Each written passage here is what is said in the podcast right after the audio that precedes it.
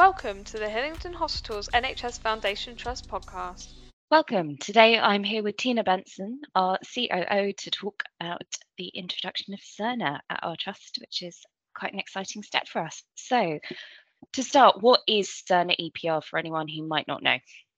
Okay, so Cerner is a brand in essence, so like your Hoover or something like that. So that's just the name of the company who provide the system. And actually now they're actually called Cerner Oracle, but we all tend to call them Cerner.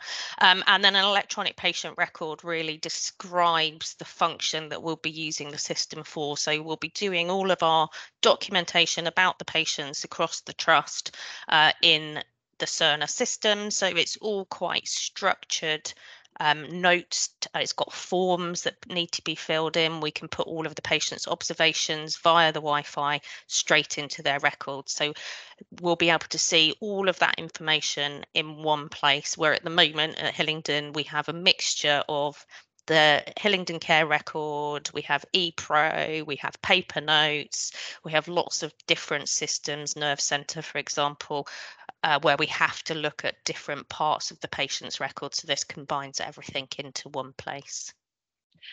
Brilliant. Um, so, what are some of the benefits for our patients? So for our patients, it means which patients wouldn't believe we couldn't do already, I think, um, that we'll be able to see their care record from any of our hospitals in Northwest London. So if a patient has had treatment um, at a different hospital, so at Imperial, for example, um, and then they come to Hillingdon A&E, we'll be able to see all of their records, and which means for the patient, um, they won't have to be repeating everything that might have happened when they visited Imperial. The person looking after them will be able to see what happened at Imperial, so they'll they'll be much more informed and be able to give patients better care. Brilliant. And what does it mean for our staff? So, what are the big changes for them? So this is a journey. So nobody expects everybody to be a Cerner expert on day one when we go live.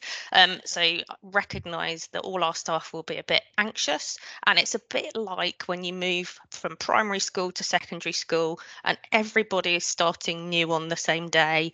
Everybody will go on the journey together um, because nobody. Well, there'll be some people who have used it before because they've worked at other places in Northwest London, but a lot of our staff won't have used it before, and therefore we will be going on the journey together. And I think the first two weeks will feel very tricky for everybody because all of the systems that I mentioned before, whilst they it's looking in lots of different places, it is what they're used to doing. And they'll be using something that they're not used to using, and it is a big, big change. So hold on to your hats um, because it's going to be a bumpy first two weeks, but I know how well our staff respond and how, what they can do to make sure patient care is maintained. Um, and after two weeks, most people will think, actually, I really like the system. Um, it benefits me because I can see everything in one place. I can see what the patient's allergies are. I can see what happened to them last time they were with us or in any place in Northwest London. And I can just be clear that more or less everything is in one place. There are some things that can't go into Cerner. So there's, for for example, if you want to look at X-ray images, they'll still sit in the the radiology PACS system, but you'll be able to link through Cerner into that system to the right patient, which is called in context. So it will be easier than now, but I don't want to diminish the fact that the first couple of weeks will be really challenging for our staff. So you have talked about those first couple of weeks. Are there any other things we're doing to support that launch? Absolutely. So um, we'll have a command and control centre, the way we would do if we had industrial action or a major incident and that's going to be based in Paget Ward because we need quite a big control centre. So usually we use the uh, the incident control centre opposite the site practitioner's office by Choices Restaurant, but we'll be using Paget Ward for two reasons. We need a bigger one because we'll have all our technical colleagues with us as well, so it's not just operational and clinical. And also, in case there was an actual major incident at the same time that we went live, we would need to use the, our normal incident control centre for that. So we'll we'll be based in there. That will be open open from 8 a.m. in the morning till midnight for the first few days at least, um, and we'll communicate with people if that's going to shorten, which it will do over time. Um, and we will then also be having a whole team of expert users called floor walkers who will be out in all of the areas as we take those areas live with Cerner. Um, most of them will have pink t-shirts on with floor walkers on. Some of them will have black t-shirts with Cerner, but they're kind of more the supervisor floor walkers.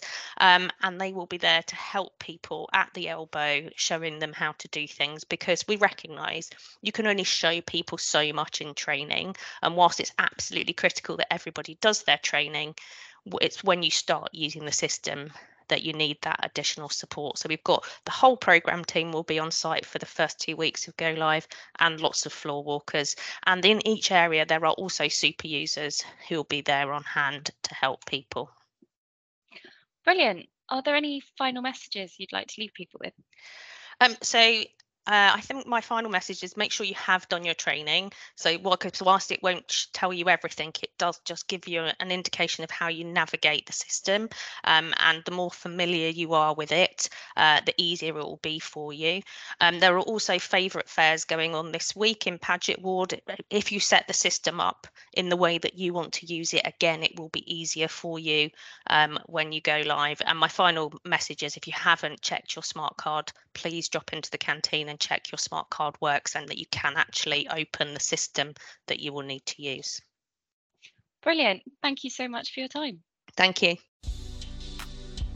So, that's it for today's episode. Thank you for listening.